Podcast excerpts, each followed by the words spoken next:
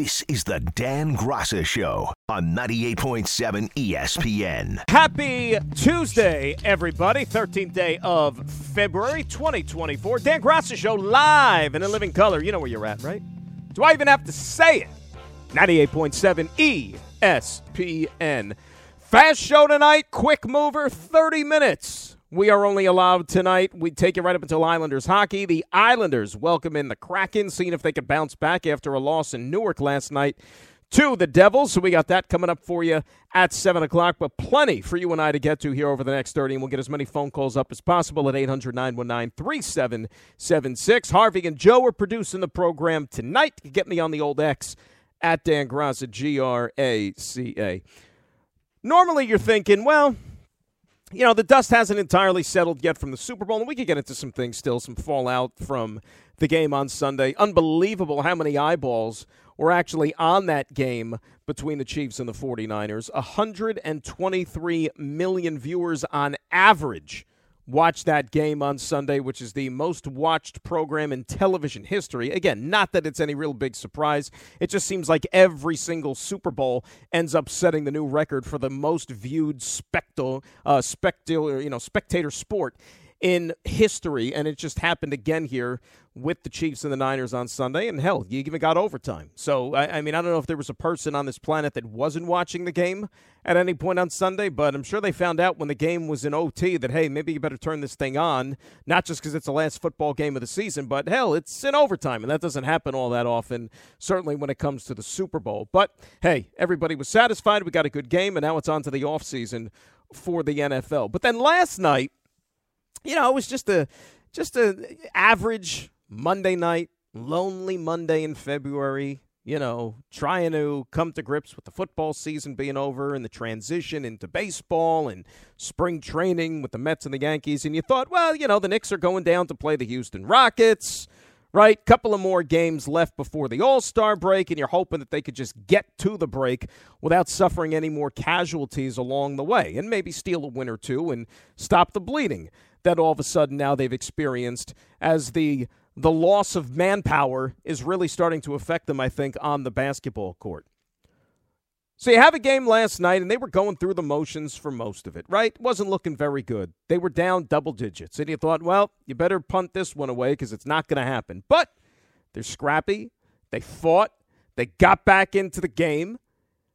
And then the way that it all played itself out there in the final seconds. I mean, that has got to be as bad as it gets. I don't know if I've ever seen that call in that spot made in a basketball game. No way, no how. I, I, I don't care what level. I don't care what part of the season. I don't know if I have ever seen that call that we witnessed last night in Houston between these two clubs. And before I get into the breakdown and to what the hell actually we saw, our pal Woj is reporting, and this just came down that the Knicks are indeed filing a protest with the NBA to dispute the ending of that game because the league, of course, comes out the day after and they submit that last two minute report. Plus, last night after the game, you had the crew chief, Ed Malloy, speak to the pool reporter, which in this case was Fred Katz, who covers the Knicks for The Athletic, and he acknowledged last night that the call should not have been made and it was an incorrect call. So you have it on two authorities that the league screwed up, or at least I shouldn't say the league. Our pal, Mr. Goble, who was the one who blew the whistle, he made a mistake last night. So now the Knicks are filing a protest on the game. I don't know how long these type of things take to get situated and to get sorted out, but you know what? Good for the Knicks. Good for the Knicks. And maybe they had time on their side a little bit here. Going into the break, you know that the game is going to be shut down for the next several days, and maybe the league is going to take a look at this thing. And I look, I, I, I don't know what they could possibly do. They're not going to award the Knicks a victory because remember, the Knicks didn't have the lead. It was a tie game. The only thing the Knicks would have been guaranteed was overtime. So you say, all right, what are they going to do? Get the Knicks and the Rockets back on the same floor on a common off day and play the last five minutes of regulation and see, or I mean, the last five minutes of overtime and see what happens? Not going to do that. So I'm curious to see how this thing could play itself out and ultimately what's going to come of it here. But it doesn't change what went on last night. I mean, it was atrocious. I mean, we spent the entire football season, which seems like it's tradition, right? Year in and year out, talking about the NFL on a week in, week out basis just being like horribly officiated. The league has 48 hours to make a ruling whether or not to play the game over again. But again, there, there's so much. So they're not scheduled to play again this season, of course, the Knicks and the Rockets, right? So they played their two games. So they're going to have to work on some sort of a common off day. But the hope would be to win the protest and then you play the overtime period to complete the game. Only six protests in league history have been upheld. That is all according to Woj. The NBA team has 48 hours to file the protest, which the Knicks did. Five days to provide evidence of the protest and action. After that, the league office has five more days to make a decision. Well, you know what? Here's the thing that's tricky about it. You got to remember this too. I don't know when they would get around to doing this. I don't know. I don't know. I don't have both of their schedules in front of me here, so like when the common off day would be. But here's what I'm curious to know. Let's just say, for argument's sake, they decide to play the overtime period sometime in, I don't know, late March, right? Like a month from now, six weeks, whatever. Six weeks from now, the Knicks roster is going to look considerably different than it did last night. So maybe that's the angle that the Knicks are taking here because it would behoove them. Like, let's say Julius Randle is back and healthy. Now, he didn't take part in the original game, so does that make him ineligible? right? Like, I don't know about all these guys that didn't play in that game last night for the Knicks. If they're healthy when they go finish the game, are they all of a sudden eligible to take part in that game? I would think not. But the NBA and sports have these crazy rules. Like one game, one thing stands out to me in particular, and, and I'm dating myself here, easily like 30 years ago. And it's college hoops. I'll never forget back when John Calipari was coaching Massachusetts, and Marcus Camby was still there. And, you know, Marcus Camby was the best player in America. I think UMass was ranked number one in the country at this point. And there was a game, it was in like February. They came to Rutgers and played Rutgers. I remember it very well, of course. A kid, a fan, you know, getting geeked up for that game. They were both still in the Atlantic 10 at the time. It was a conference matchup. Marcus Camby was suspended for the game. Okay? Rutgers had an impressive lead at halftime. I'll never forget that. I don't remember if it was double digits, whatever, but they were in control that game and they were primed for the upset. Then at halftime, there was a student protest at the RAC where like students all like filed onto the basketball court and it was almost like a sit-in on the court. They never completed the game that night because of it. What ended up happening was the two teams had to get back together on the court at a neutral site no less later on in the season. At that point, Marcus Camby, by some miracle, was allowed to play the second half of that game, even though he was suspended for the first half. Massachusetts came back and won the game. That so whenever I think about like resumed games, suspended games, halted games, like that one sticks out to me. Again, it was a long, long time ago, and I don't know if the same rules apply, but it has to factor in because the Knicks are missing a lot of dudes. And if you want to run it back and play the last five minutes with a more of a complemented roster, I'm sure Tom Thibodeau would sign up for that, but I don't know if the NBA is going to allow that to happen. But back to what I was saying about the officiating. The NFL officiating leaves a lot to be desired each week throughout the season. We just got done with the Super Bowl, the biggest stage there is. By and large, and we said this last night, I thought that the refs did a good job in that game on Sunday. You know, there was nothing that stood out in that game to say, well, boy, the officials really missed that call. That really swayed the way that game went. It didn't. Not to me. So then last night, you have that atrocity take place down in Houston with the Knicks and the Rockets. But regardless of how bad the Knicks played all game, right? They were shorthanded. They battled back. Jalen Brunson, who by his standards had a little bit of an off night he still made a huge shot to tie that game up with seconds remaining. You know, the guys that you rely on have to come through for you. And Brunson did that last night. And despite what the officials thought last night, he made a proper closeout on defense on Aaron Holiday. They just saw it a different way. The Knicks earned the right to go to overtime. They earned the right. I don't know if they would have won the game, but I sure as hell would have liked to have seen them try and see what would have happened over those five minutes. They earned that right, and the league took it away from them. or the officials that were on the floor last night took it away from. And you know, at the end of the year, when you're looking at the standings and, you know, they add up all your wins and your losses, they don't factor in style points. It doesn't matter. It doesn't matter how bad they played last night or how ugly the game was, right? Ugly wins count just the same as blowouts do. And they had it taken out of their hands. Did not even have an opportunity to win that game themselves with an extra five minutes. And look, I'm not an official, obviously. I've never pretended to be one on any level of sport, and that is a thankless job, and it's one that I will never, ever, ever want to do. I don't care who it is and what it's for. But as a referee or an official, I would think, or an umpire for that matter, all right, regardless of what sport you are officiating, in the final seconds of a game, don't you let the players decide it? Because the last thing that I would want to do is like inject myself into the outcome of a game. The absolute last thing. And the only way that I'm blowing the whistle, or really in this case, any official should blow the whistle in that situation, is if it's 100% absolutely blatant, which that wasn't last night.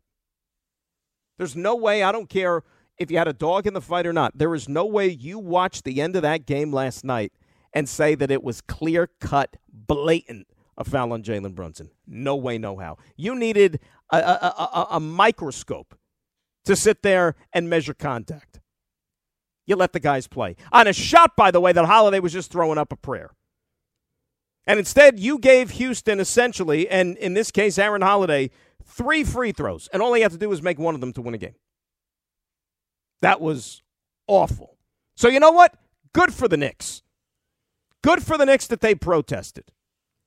And we'll see how the NBA comes back with it, but we'll try to dig up a little bit more information here on what the next steps are and everything in the time that we have allotted. But we want to hear from you at 800 919 3776. And also, when we come back, it's more a state of affairs right now on this basketball team. What's done is done last night. What happened, happened. We all know that it was egregious.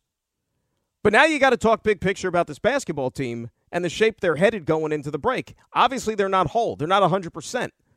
But your attitude on them changed because you know what? It was rosy just a couple of weeks ago when they were winning nine straight games. And Jalen Brunson was the toast of the town. We all talked about it. And all of a sudden, it's a different tune. Do you just pass that off to, well, you know what? They're not whole anymore. I would like to think so, but maybe are there other some cracks that are getting exposed a bit?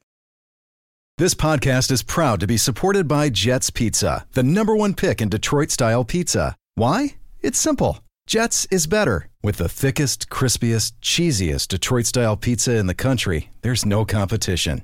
Right now, get $5 off any eight corner pizza with code 8SAVE. That's the number eight, S A V E. Go to jetspizza.com to learn more and find a location near you.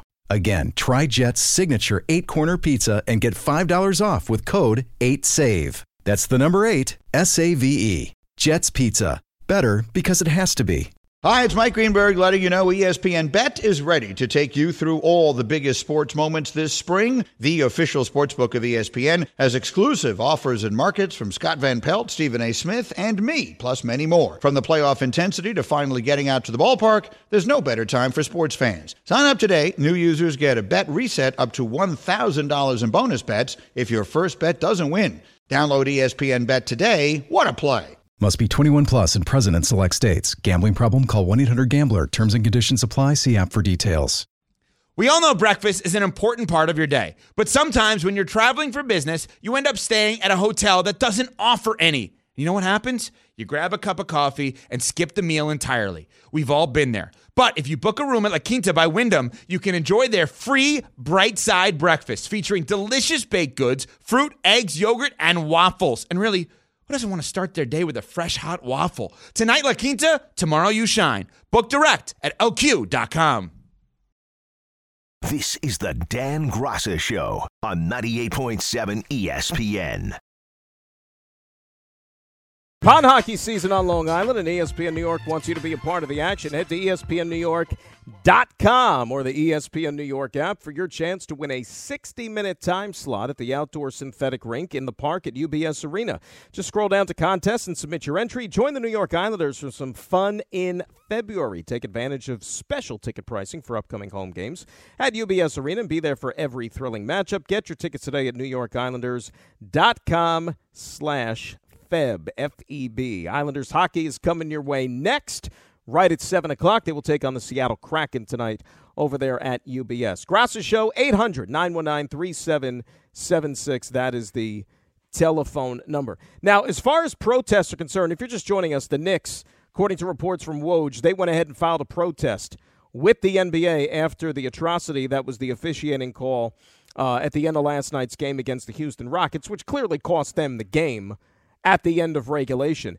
If you remember, it was only about three weeks ago where Chauncey Billups, the coach of the Portland Trailblazers, was in a scenario when they played Oklahoma City and they were trying to call timeout. The refs didn't award Billups the timeout, and he threw a you know threw a fit, got teed up, game over, and his team ended up losing the game by a bucket to Oklahoma City. So they went ahead and filed the protest, but the NBA said, sorry, this one is not going to fly.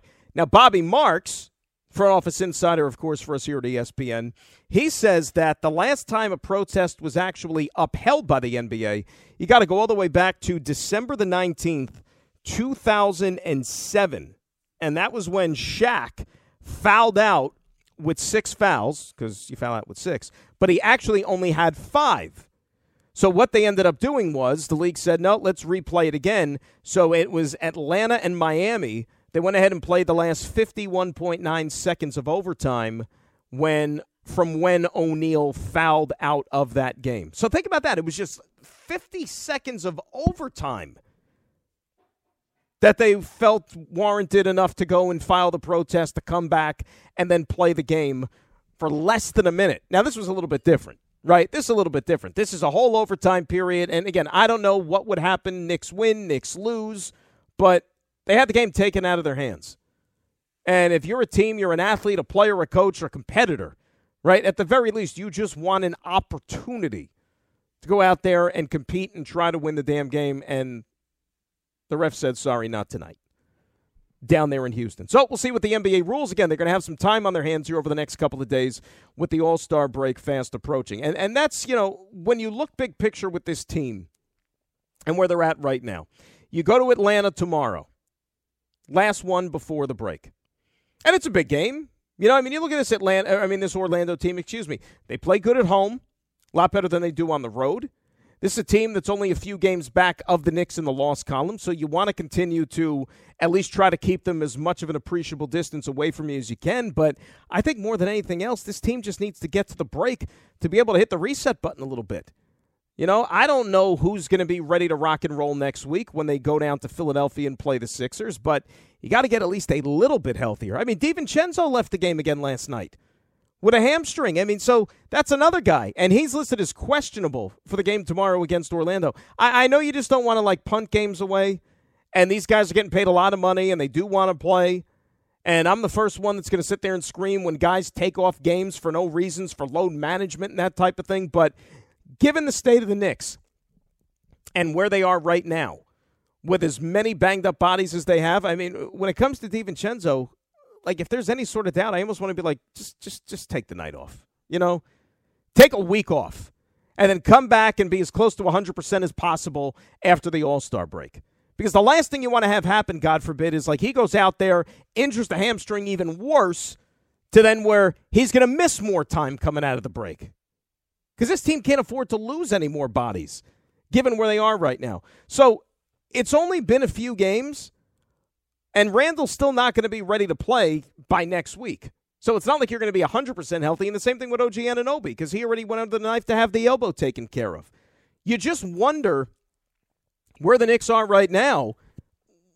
How far are they going to sink in these standings? Now, I'm not sitting here trying to put panic and say that they're going to drop into even like play-in tournament status or anything like that. But you're sitting there in the top four. And a couple of weeks ago, when they had won nine straight, we were thinking about, hey, this team could legitimately be a top two team in the Eastern Conference. But it's one of those I think you have to look at it big picture, right? This team's going to make the playoffs, and we've already seen when healthy and when whole, even though it wasn't a huge sample size, it would have been nice to have even a greater one, but when whole, you thought that this team is going to be able to play with almost anybody in the Eastern Conference. And I still feel that, right? I still feel that when they get all these banged up dudes back in the lineup come playoff time, I wouldn't want to play this team. And the conference finals is certainly, certainly still up for grabs there for them as far as getting one of those spots when it's all said and done. 800 919 3776. That is the telephone number. Meantime, down in spring training today, down in Florida, Carlos Mendoza, rookie Met manager, had his first press conference with the opening of camp. David Stearns talked yesterday. Aaron Boone is going to have his presser tomorrow afternoon on the state of the Yankees. And it's interesting because, you know, when you look at these two teams and how they stack up for the upcoming season, like we got into this a little bit on one of the shows last week. I can't remember what day it was. But now the football season is in the rear view. And I know that football's always going to be like part of the conversation. But baseball's on the horizon. I think the Yankees, for the most part, they're kind of fairly set, right? They've done their heavy lifting for the offseason. You make the big Juan Soto trade, right? You bring in a guy like Marcus Stroman to add to your rotation. So I think the big moves that the Yankees were going to make have been made already. I know they made an offer for Blake Snell. He said thanks, but no thanks. They moved on. But with some of those names that are still out there, I'm not saying that, you know, somebody like a Snell or a Montgomery or Bellinger or anybody like that that's still looking for a job, that they're going to end up playing baseball in this city next year. But even somebody like a JD Martinez, who I think would help the Mets considerably. But David Stearns went out there yesterday and told you, no, nah, I think we're good. We like the bats that we have. We're not in the market for another one. It's an odd time in baseball because you have big name free agents who haven't gotten the contracts that they wanted. And if you want to hold out until, you know, a week before opening day, it's fine by you. You know, you're going to have to weigh the risks one way or the other. But as far as these two teams are concerned in this town, uh, you never know what's going to transpire, right? You look at the Mets last year. Some folks had the Mets going to the World Series with all that veteran makeup they had of the roster. And it was a spectacular disappointment. I know that's a little bit of an oxymoron, but that's what it was with the Mets. Yankees, meantime, they also had as bad a season as you could possibly have if you're the Yankees. They're worst in three decades. But the outlook is certainly a bit more sunnier this year, and this is coming from a Mets standpoint that they really didn't make any big splashy moves this offseason. As I said, I think what the Mets are doing this offseason, they're kind of almost taking a page out of what the Dodgers did last offseason. And the Dodgers did not make any big splashy moves at all last year because they reset their tax number a little bit, knowing full well that this offseason you had Ohtani, you had the Yamamotos, and they were going to put themselves in striking distance to go big game hunting. And what happened? They got both of those guys. Next year's free agent class in Major League Baseball is a considerable one. There's some big names that are a part of it. So the Mets, who spent like drunken sailors and got nothing to show for it, Steve Cohen says, well, you know what? Let's take a step back this offseason, make some wise moves. There's no, no bad one year deals at all. And then next year, we're going to be ready to rock and roll again. And then you're going to see that team with the richest owner in the sport go out there and make some big acquisitions, or at least be in a position to make some big acquisitions. Still doesn't mean that we can't have a good baseball season in this town because I think the Yankees are going to be good. And I think the Mets are, look, you can't be any worse than the Mets were last year. Even though the payroll's not anywhere near what it was last season with some of the guys in the lineup, you know what? I still think the Mets could have a good season. Just got to stay healthy. And that goes for the Yankees, too. That's it for us. No shows for us next two nights because we got games. We'll be back with you with a full vehicle on Friday, and we're back uh, Saturday morning as well. Islanders next. Grass is saying so long. 98.7 ESPN.